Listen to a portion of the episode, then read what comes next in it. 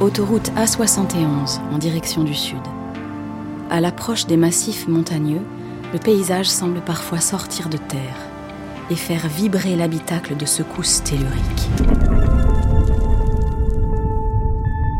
Les escarpements paraissent naître sous vos yeux.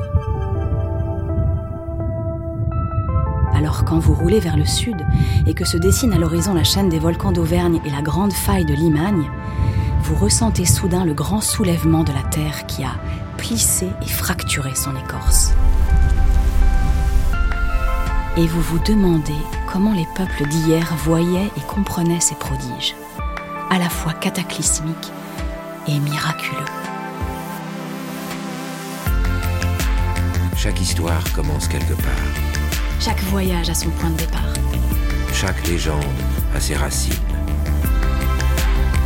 Vous, écoutez Panorama, une aventure contée par Denis Podalides. Sortie 15, Clermont-Ferrand. La malédiction de Sévéra. Automne 197 après Jésus-Christ. Sévéra est en colère. Ses sandales claquent sur le pavement de marbre du temple Vasso-Galate.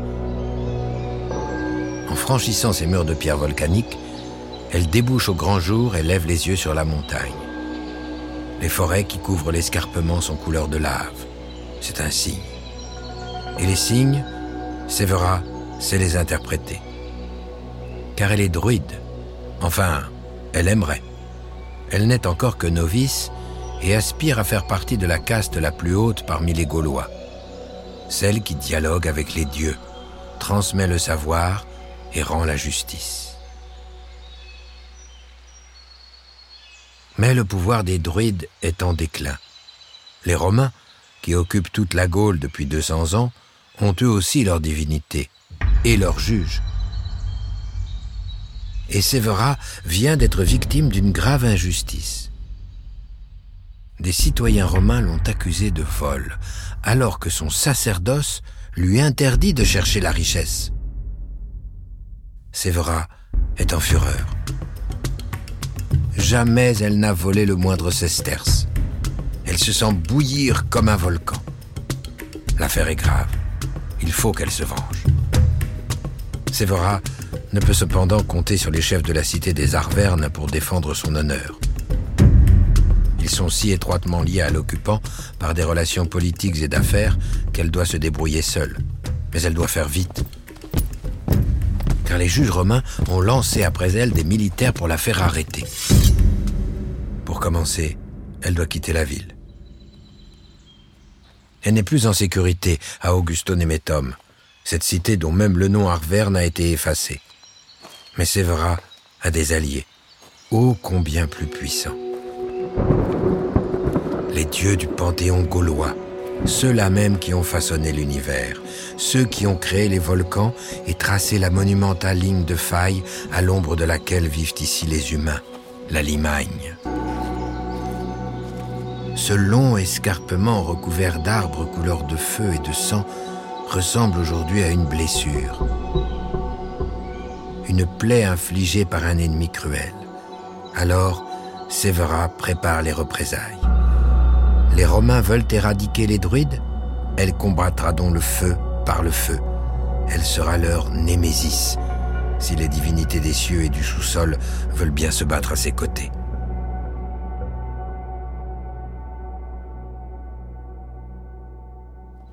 En quittant la ville, Sévéra adresse un regard au sommet du puits de Dôme, le volcan éteint qui constitue le centre du pays des Arvernes. C'est à partir de ce piton que rayonne la puissance du plus grand peuple de Gaule, et c'est la raison pour laquelle un temple dédié au dieu Arvernus y est érigé.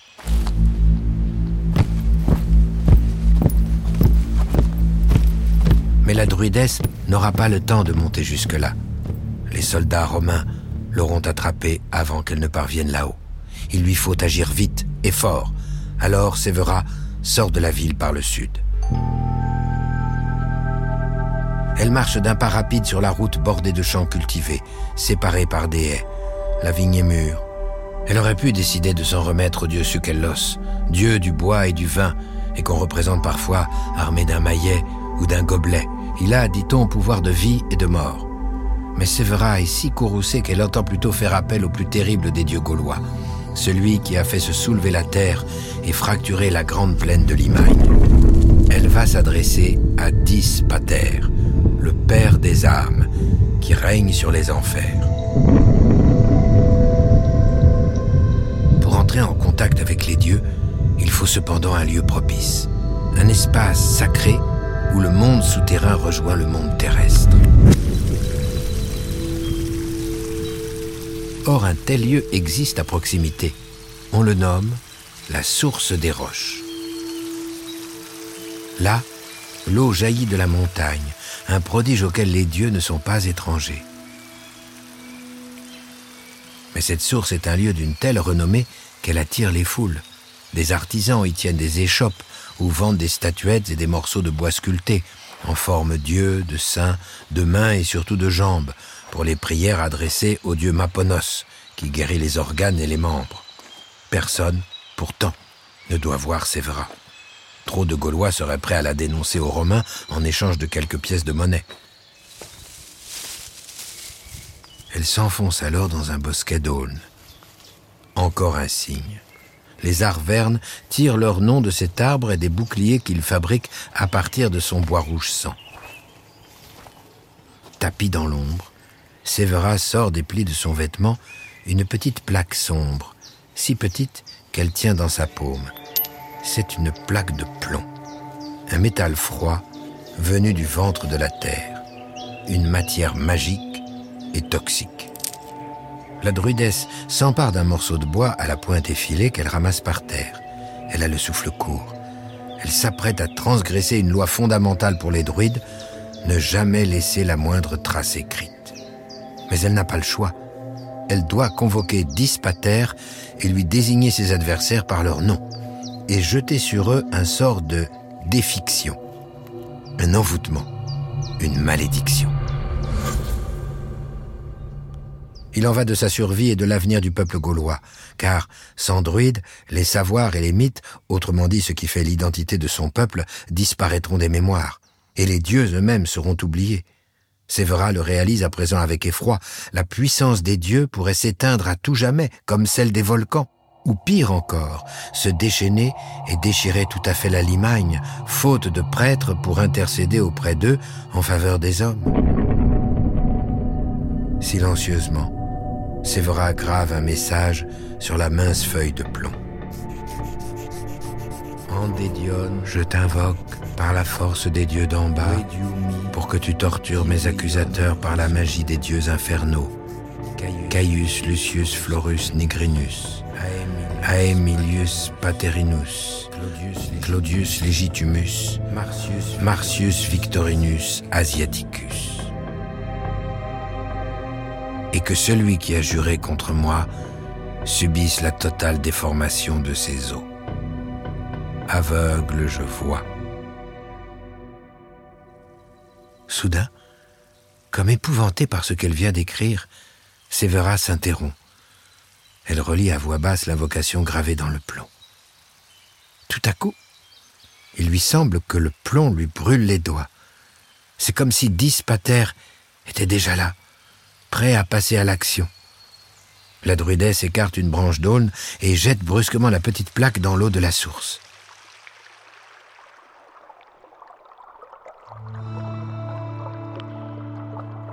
Sans une éclaboussure, le talisman maudit glisse dans le bassin et descend vers le fond comme un poisson aux écailles grises. Le sort en est jeté. Sévéra ferme les yeux. Sous ses pieds, la terre lui paraît respirer à l'unisson avec elle. Au bout d'un moment, elle rouvre les yeux. Qu'attend-elle? Que le sol tremble? Que les volcans se réveillent, entrent en éruption et ensevelissent la cité d'Augusto Nemetum Elle ne le sait. L'art des druides est avant tout de poser des questions, et leur rôle est de garantir l'ordre entre les hommes et le dialogue avec les dieux. Alors, elle s'extrait de la futaie comme un fantôme et s'éloigne vivement du sanctuaire. Sur la route, les doutes l'assaillent. A-t-elle eu raison ou tort d'en appeler ainsi à la violence et à la mort? Elle fronce les sourcils et serre les mâchoires.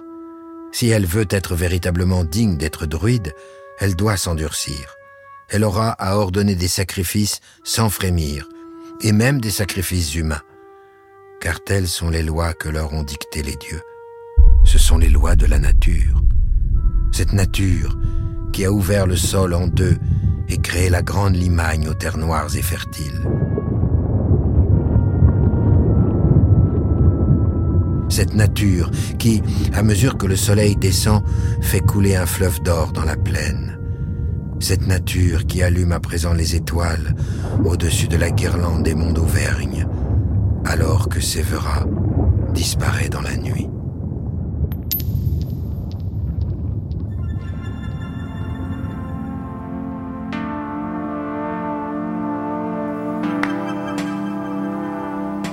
Aujourd'hui, la grande faille de Limagne est classée au patrimoine mondial de l'humanité en tant que haut lieu tectonique. Le long de cette faille, cependant, la geste des Arvernes et leurs croyances magiques sont presque effacées. Il reste à Augusto Nemetum, désormais connu sous le nom de Clermont-Ferrand, au coin de l'actuelle rue Rameau, un pan du mur du temple Vasso-Galate, dit mur des Sarrasins.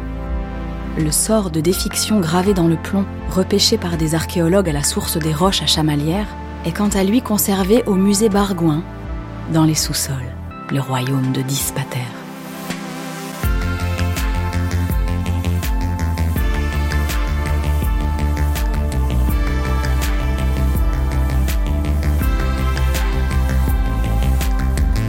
Femmes avant-gardistes, apparitions inexpliquées, héros intrépides.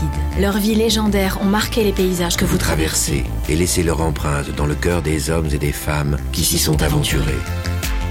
Les autoroutes APRR et AREA vous invitent, le temps d'un voyage, à réveiller le passé et à entrer dans la légende.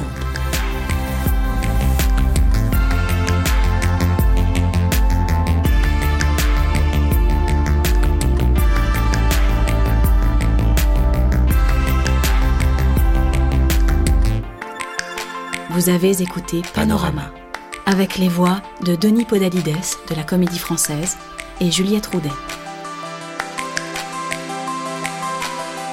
Texte Martin Kénéen. Musique Germain Calsou et Charles Dolé. Réalisation Anna Bui. À bientôt pour explorer d'autres itinéraires et d'autres légendes.